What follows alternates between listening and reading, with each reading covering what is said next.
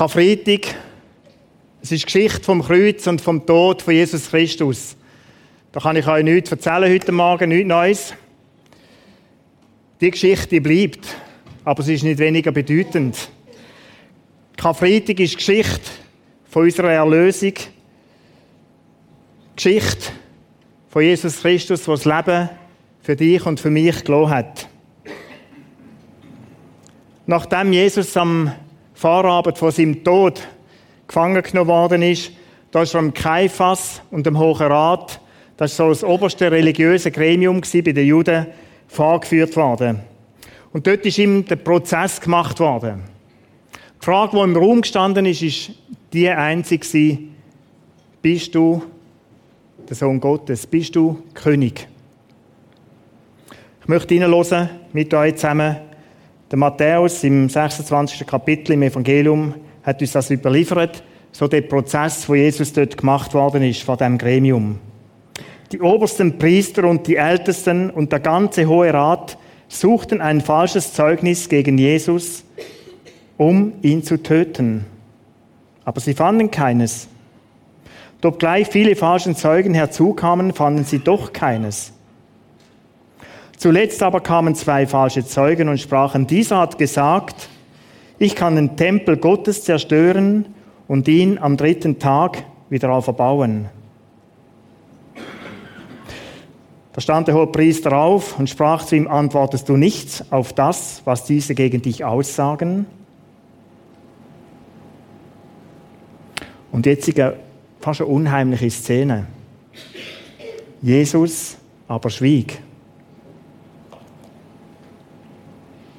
Er hat einfach nichts gesagt, er hat einfach geschwiegen.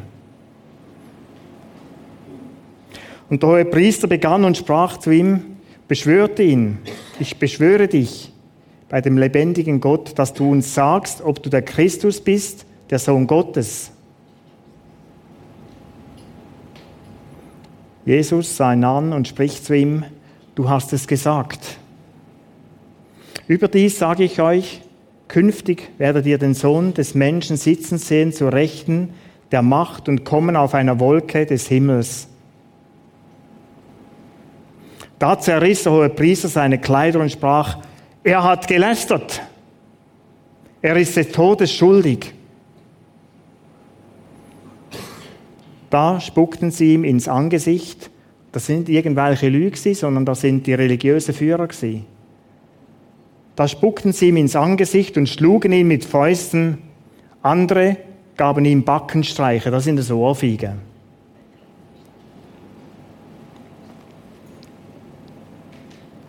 Das war in dieser Nacht von der Gefangennahme. Am nächsten Morgen, früh, ist Jesus dem Pilatus vorgeführt worden. Wir haben ihn dort geschickt, dort gebracht und gesagt, Pilatus, wir haben eine Klage gegen ihn. Und der Pilatus er ist so der Statthalter in diesem Gebiet, ist der Oberste eigentlich eingesetzt von den Römern in dieser Gegend und hat Recht gehabt, über Leben und Tod zu entscheiden. Urteil du über ihn. Der Pilatus, der hat das nicht wollen. Der hat gehört, dass der Herodes auch gerade in der Gegend ist. Der war König äh, in dieser Gegend, wo Jesus aufgewachsen ist. Und darum hat er gemeint, du bist zuständig, Herodes, sprich du das Urteil. Der Herodes hat ein bisschen zugelassen und dann hat er ihn wieder an Pilatus geschickt und gesagt, nein, Pilatus ist deine Geschichte. Urteil du über ihn. Und so ist das hin und her gegangen an diesem Abend. Und Jesus ist vor den Pilatus gekommen, ist auch dort verhört worden. Und dann ist der Pilatus vor Jesus gestanden und hat ihm auch die Frage gestellt. Bist du der König der Juden? Ist im Johannes 18 der Text. Bist du der König der Juden? Jesus antwortet ihm, redest du das von dir selbst aus oder haben es dir die anderen von mir gesagt? Pilatus antwortete, bin ich denn ein Jude? Dein Volk und die obersten Priester haben dich, nur, haben dich mir ausgeliefert. Was hast du getan? Jesus antwortete, mein Reich ist nicht von dieser Welt. Wäre mein Reich von dieser Welt, so hätten meine Diener gekämpft, damit ich den Juden nicht ausgeliefert würde. Nun aber ist mein Reich nicht von hier. Da sprach Pilatus zu ihm, so bist du also ein König. Jesus antwortete, du sagst es, ich bin ein König. Ich bin dazu geboren und dazu in die Welt gekommen, dass ich der Wahrheit Zeugnis gebe. Jeder, der aus der Wahrheit ist, hört meine Stimme.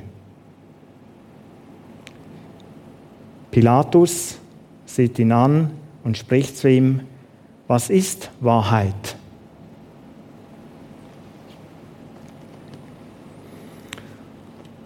Was ist Wahrheit? Und das ist die Frage, an dieser ich heute Morgen gehen. Was ist Wahrheit? Spannende Frage. Jesus sagt in diesem Abschnitt, in diesem Verhör, ein Pilatus, ich bin in die Welt gekommen, dass ich von der Wahrheit Zeugnis gebe.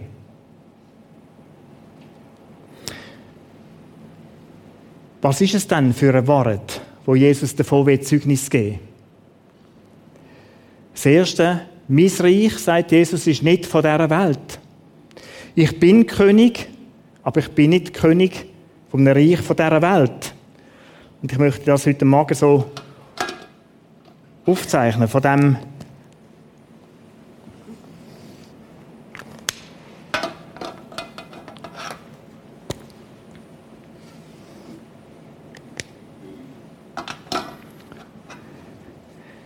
Jesus ist aus einer anderen Welt in unsere Welt gekommen. Im Kolosserbrief schreibt der Paulus, dass es das Reich vom Licht ist wo Jesus drin war. Volkstümlich könnte man sagen, es ist der Himmel. Und von dem Himmel, von Gott, ist Jesus auf die Welt gekommen, zu uns Menschen. In unsere Welt hineingekommen. Das ist das Erste, wo da steht. Mein Reich ist nicht von dieser Welt.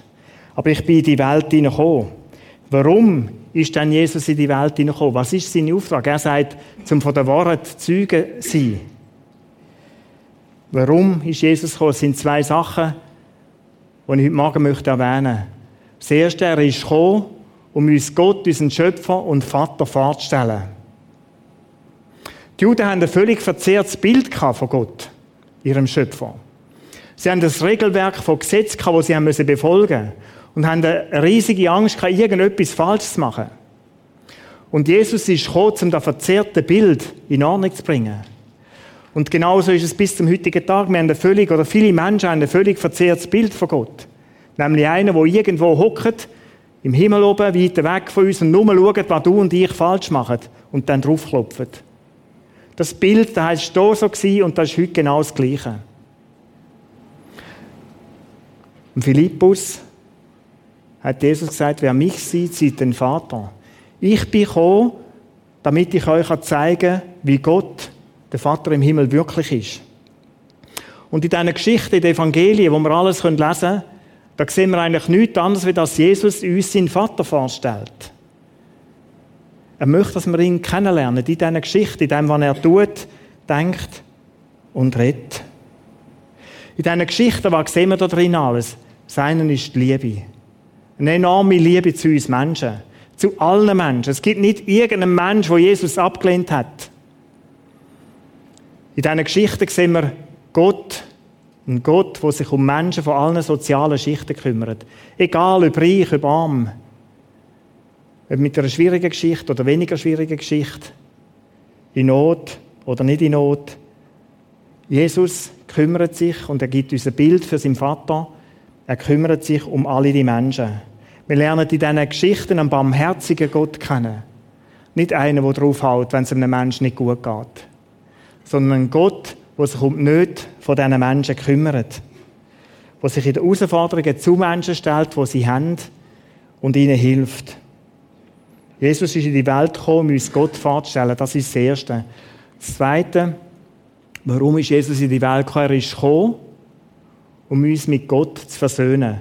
Das ist eigentlich der Kern von seinem Auftrag, der Kern von dem, was er dafür gelebt hat. Lukas 19, Vers 10. Da sagt Jesus selber, ich bin in die Welt gekommen, um zu suchen und zu retten, was verloren ist. Und verloren meint schlicht und einfach trennt von Gott. Ich bin gekommen, zum Suchen und zu retten, Alle die, die trennt sind von Gott, zwischen Gott und uns Menschen hat es eine Trennung gegeben. Warum? Weil wir Menschen uns für autonom erklärt haben von Gott, weil wir uns losgelöst haben und gemeint haben, wir hätten das Leben selber im Griff. Und das ist hier so gewesen, ganz am Anfang der Menschheitsgeschichte und es zieht sich durch bis heute. Menschen wollen autonom sein. Ich bin gekommen, um zu suchen und zu retten. Ich bin gekommen, um Menschen Rettung, Erlösung zu geben, denen, die getrennt sind von Gott.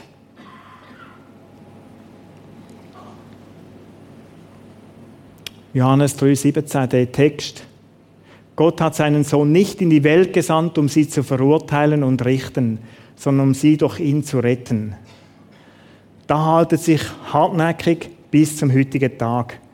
Gott ist da und hat nur eins im Sinn, er will dich richten, er will dich strafen. Das ist Gottes Bild von vielen Menschen. Völlig verdreht, pervertiert. Es ist nicht so. Gott hat seinen Sohn in die Welt geschickt, um sie, nicht um sie zu verurteilen und richten, sondern um sie zu retten. Durch ihn zu retten. Und ein Vers vorher im 16. Johannes 3, 16. Gott hat seine Liebe der Welt dadurch gezeigt, dass er seinen einzigen Sohn für sie hergab, damit jeder, der an ihn glaubt, das ewige Leben hat und nicht verloren geht. Das ist Wort. Das ist Wort vom Karfreitag. Drum ist Jesus in die Welt gekommen. Und wenn der Pilatus fragt, was ist denn Wort, dann ist das ein Teil davon. Das ist ein Gott, der dich liebt, der mich liebt, der nicht verurteilen will, sondern der Frieden schenken will, der möchte, dass wir frei und erlöst leben können. Der Pilatus, das Gespräch ist viel länger gegangen, wie der Teil, den ich vorgelesen habe, der hat realisiert in diesem Verhör, an diesem Mann ist nichts Falsches. Und er hat dreimal mit den Juden geredet und gesagt, ich kann nichts finden, wo der schuldig ist. Wir müssen den freilassen. Und die Juden, die haben in einem Chor und immer mehr haben geschrauen, nein, töt ihn, kreuzige ihn, kreuzige ihn. Und so hat am Schluss der Pilatus Jesus diesen Leuten übergeben und die Geschichte hat ihren Lauf genommen. Es ist vollbracht. Was für Wort, ein einfacher Satz mit einer enormen Bedeutung. Kaum zu begreifen, für meinen Kopf lange es irgendwo nicht, zu begreifen, was da wirklich passiert ist. Es ist ein weiterer Teil der Worte, es ist vollbracht. Jesus, der Sohn Gottes, der Sohn vom Schöpfer dieser Welt, stirbt, isoliert, völlig allein, einsam, verspottet, ausgelacht, angespeuzt, wie weggeworfen. Es ist vollbracht. Und am Kreuz, da sehen wir eine weitere Wahrheit. Von dem, wo Jesus gesagt hat, ich erzähle von der Wahrheit.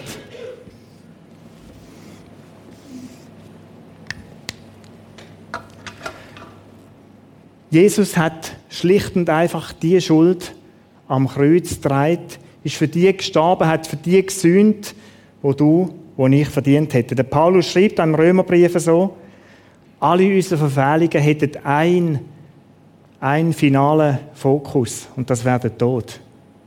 Der ewige Tod. Und der hat Jesus auf sich genommen, damit wir, damit du, damit ich kann leben. Das ist auch Wahrheit in dieser Ostergeschichte, im Leben von Jesus, das er auf dieser Welt hat. Jesaja da schreibt der Prophet, wegen unserer Schuld wurde er gequält. Also an dieser Stelle, die Strafe, die wir verdient hätten, liegt auf ihm. Warum?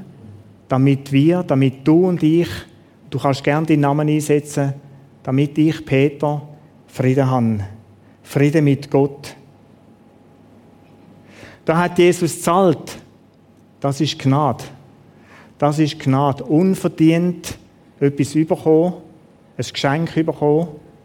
Das ist das, was Jesus dir möchte anbieten und mir anbieten. Und wir erinnern dem Karfreitag uns an das, an das riesige Geschenk. Kolosserbrief, da schreibt der Paulus das mit seinen Worten. Er hat den gegen uns gerichteten Schuldbrief ausgelöscht. Schuldbrief, was heisst das? Schau, das ist eine ganze Litanei, Ansammlung aufgeschrieben, so stelle ich mir das vor. Und bei mir, bei meinem Leben, Leute, da gäbe es ein Buch, voll, notiert, mit Fehlern, mit Sachen, die falsch gelaufen sind, wo krumme Wege drin sind. Das ist der Schuldbrief. Jesus hat ihn ausgelöscht, der durch die Forderungen des Gesetzes gegen uns stand. Sachen, die wir gar nicht haben können, irgendwo erfüllen, gerecht werden, dem wir so leben, wie es sollte sein. Er hat ihn aus dem Weg geschafft, indem er ihn ans Kreuz heftete. Der hängt da dran. Da dran ist alles erledigt. Alles, was in deinem Leben und in meinem Leben krumm gelaufen ist. Alles, was nicht okay ist. Alles, was auch in Zukunft nicht wird okay sein. Und das wird dir und mir passieren. Dass wieder Sachen sind, wo du sagst, für die schäme ich mich eigentlich. Das ist nicht gut. Ist alles an diesem Kreuz. Der Schulbrief, der hat Jesus da angehängt, damit wir frei sind. Wer an ihn glaubt, wird leben, wird das ewige Leben haben. Das ist Teil von dieser Wahrheit. Ein weiterer Teil von dem. Es ist vollbracht, der Weg ist frei und wir werden jetzt miteinander das Abendmahl feiern. Es soll so ein bisschen der Höhepunkt sein auch von diesem Gottesdienst. Wir werden dem so richtig Zeit geben, auch heute Morgen. Eine Zeit, wo du mit Jesus selber, mit Gott selber kannst einfach verbringen. Wir werden drei Songs hören. Eine Zeit, wo du Gott vielleicht für das dankst, was dir auf dem Herzen liegt, was du ihm möchtest sagen. Ihn anbetest. Ihm sagst schlicht und einfach, was du für ihn empfindest. Vielleicht ist es auch eine Zeit, wo du einfach ruhig bist. Vielleicht ist es etwas, wo du heute Morgen sagst, ich habe es neu nötig, zu dem Jesus zu kommen. Ich möchte ihm neu begegnen. Ich möchte ihn einladen in mein Leben. Dann tu das. In deine Situation, wie die immer mal war. Wenn du heute Morgen da bist und eigentlich keine Beziehung zu Jesus Christus hast, vielleicht schon etwas von, dem, von ihm gehört hast, dann möchte ich dich einladen, heute Morgen vielleicht einen Schritt auf Jesus zuzumachen. Und ihm zu sagen, Jesus, ganz schlicht und einfach, ich brauche dich. Komm in mein Leben. Wenn wir nachher das Brot nehmen und den Traubensaft, dann sag ihm das. Und er nimmt das ernst und wahr und möchte in dein Leben kommen. Und es ist so wie Brücke da. Jesus ist so wie die Brücke, die das miteinander verbindet. Frieden mit Gott, den kann jeder von uns haben. Und so wie es da steht, wer an mich glaubt, der wird das Leben haben, der wird ewiges Leben haben. Ich möchte dich einladen, wenn du den Schritt in deinem Leben noch nicht gemacht hast, dann tu es. Dann tu es heute Morgen. Du kannst das Brot und den Traubensaft auch einfach an dir vorbeigehen lassen. Schau, es ist ein Erinnerungsmal an das, was Jesus tun hat. Und wenn du sagst, das sei mir nicht, dann nimm es nicht einfach, weil man es so nimmt, sondern dann bist ehrlich und sag, das ist nichts für mich. Und du kannst einfach am Platz sitzen bleiben und es auf dir vorbeigehen lassen. Ich möchte beten und dann die Worte aus dem Korintherbrief lesen. Vater im Himmel, ich möchte dir danken, dass du Jesus Christus, deinen Sohn, deinen einzigen Sohn, deinen geliebten Sohn auf die Welt geschickt hast, in Menschen übergeben hast, dass sie ihn tötet. Und Jesus, ich danke dir, dass du den Weg gegangen bist. Es hat dich das Leben gekostet, damit wir Leben haben, frei können sein, damit wir Frieden mit Gott haben. Ich weiß bis heute nicht, wie wir dir würdig können Danke sagen. Wir tun in unserer Schwachheit einfach in diesen Worten Danke vielmal, Jesus Christus, dass du für mich gestorben bist. Für all meine Schuld. Dass du den Schuldbrief, der gegen mich gerichtet ist, ans Kreuz genagelt hast. Und dass nichts mehr ist, was mich verklagt. Danke, dass du jedem von uns Frieden mit dem Vater, unserem Schöpfer, anbietest. Amen. In dieser Nacht, wo Jesus verraten worden ist, da hat er das Brot genommen, hat es gebrochen und hat Gott dankt und gesagt, das ist mein Lieb, wo für mich gebrochen ist. Dann hat er den Traubensaft Wein genommen und hat gesagt, das ist das Blut vergossen für dich und für mich. Und in dem Denken an das möchten wir jetzt miteinander das Abendmahl nehmen. Das ist die Botschaft. Der Sohn Gottes, der den Himmel verloren hat, auf die Welt gekommen ist, zu uns Menschen und uns Erlösung und Freiheit, Rettung gebracht hat. Er ist gestorben am Kreuz auf Golgatha. Und das Kreuz ist so wie Bruck. Es gibt keinen anderen Weg zum Vater zurück, sagt Jesus. Ich bin der Weg, die Wahrheit und das Leben. Ganz schlicht und für viele zu schlicht. Wenn ich das im Glauben annehme, dann gehöre ich zu dem Gott, dann habe ich Frieden mit ihm. Dann werde ich irgendwann mit ihm leben. Zusammengefasst hat das der Paulus im Römerbrief im Kapitel 5, dann Vers 1 und 2. Nachdem wir nun aufgrund des Glaubens für gerecht erklärt worden sind, aufgrund des Glaubens. Du kannst es nur glauben, du kannst nichts dafür tun. Du kannst das nur im Glauben in Anspruch nehmen. So haben wir Frieden mit Gott. Kannst du es fassen, was das bedeutet? Frieden mit unserem Schöpfer, mit Gott, durch den Glauben an das, was Jesus tut hat, durch Christus, Jesus, unseren Herrn. Und das Zweite, durch ihn haben wir freien Zugang zur Gnade, die jetzt die Grundlage unseres Lebens ist. Und im Glauben nehmen wir das auch in Anspruch. Und ich möchte sagen, nimm's jeden Tag neu in Anspruch die Gnade. Es ist alles vollbracht. Wir dürfen es einfach annehmen, du und ich, jeden Tag neu. Da wird nie mehr etwas sein, das uns verurteilt. Bis zum letzten Tag nicht. Und da geht noch weiter. Darüber hinaus haben wir eine Hoffnung, die uns mit Freude und Stolz erfüllt. Da dürfen wir mal so richtig stolz sein. Wir werden einmal an Gottes Herrlichkeit teilhaben. Wer an mich glaubt, sagt Jesus, wird leben, auch wenn er stirbt. Schau, das ist die Hoffnung, die wir als Christen haben. Und es erfüllt mich immer wieder neu. Gerade auch, wenn ich am Moment bin, wo Menschen von dieser Welt verabschiedet werden, der Beerdigungen. Wir haben eine Hoffnung, die über das Leben rausgeht so schmerzvoll die Abschiede sind. Wir werden einander wiedersehen bei unserem Vater im Himmel. Und wir haben im ersten Lied davon gesungen, wie es wird sein, wenn wir ihm gegenüberstehen. Und es ist so, ich habe jedes Mal ein bisschen Gänsehaut, wenn wir das so singen. Oder wie wird das mal sein, wenn du Jesus gegenüberstehst? Der Tag wird kommen. Die Hoffnung, die haben wir, die lebt.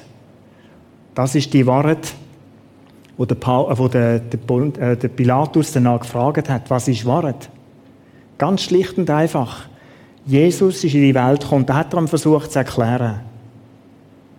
Er hat Menschen eingeladen zu sich. Wenn du heute Morgen jetzt da bist und für dich das festgemacht hast und gesagt hast, ich möchte dich einladen, Jesus, dann komm doch nachher zu mir führen. Ich habe Bibeln da, ich möchte gerne eine Bibel mitgeben. Du kannst auch hin im Gebetsecken äh, in diesem Prisma Gebet, das sind Menschen, die mit dir beten wollen. Du kannst auch dort hindern gehen, du wirst auch dort die Bibel bekommen.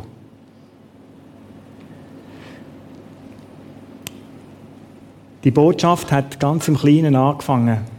Das war in Jerusalem. Unbedeutend. Und viele haben gemeint, es ist das Ende mit dem Tod von Jesus. Aber die Geschichte ist weitergegangen. Es war Ostern. Es ist die Apostelgeschichte. 3000 an den Pfingsten, die gesagt haben, Jesus, ich möchte mit dir leben. Es sind weitere 5000 dazugekommen. Und so hat sich das über die ganze Welt vertreibt.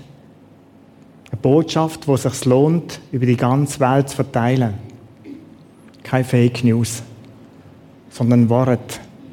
Wahrheit. Und Jesus möchte dich und mich brauchen, um die Wahrheit weiterzuerzählen. Und meine Frage an dich ist, Vielleicht ganz simpel, wer könnte dich einladen für den Ostersonntag in den Gottesdienst? Ostern ist so etwas, wo viele noch so in die Kirche gehen. Überleg dir doch, bete dafür, wer könnte dich einladen? Ich habe es auch gemacht, wieder neu. Ich habe meine Trainerkollegen eingeladen. Der Benno Lehmann, der da Konditrainer ist bei den Lakers, die haben gerade keine Zeit. Die sind in den Playoffs. Aber haben wir geschrieben, so lieb, dass du an mich denkst. Ich komme gern, sag mir, wenn du das nächste Mal Predigt hast. Und ganz genau das Gleiche bei einem Unihockey-Trainer, einem Kollegen von mir, 25, der gesagt hat, schreib mir unbedingt. Ostern passt nicht, aber schreib unbedingt, wenn du wieder dran bist. Ich mache das auch immer wieder mit einer gewissen Menschenfurcht. Ich kann es nicht anders sagen. Es geht mir gleich wie dir. Und es tut so gut nachher, wenn du das SMS oder so geschickt hast und Red und ich haben noch ein Film aufgenommen und das verschickt. Mehr oder weniger lustig. und wenn dann die Nachrichten zurückkommen, dann tut es auch gut. Schau, in dieser Welt kann es sein, dass wir uns zum Aff machen, wenn wir mit dieser Ware kommen. Vielleicht hast du da und dort auch Angst, da geht mir auch so. Menschenfurcht. Wir werden miteinander jetzt als Abschluss von diesem Gottesdienst das Lied singen. Weil Jesus sagt, ich habe die Welt überwunden, fürchte ich nicht. In diesem Refrain heißt ich weiß, wer vor mir hergeht und wer hinter mir steht. Es ist Gott, der mich begleitet, wo das Heer von Engeln führt. Der mächtige Gott begleitet dich und mich in unserem Alltag. Der, der regiert für immer, er ist ein Freund von mir. Der Gott, der mich begleitet, wo das Heer von Engeln führt.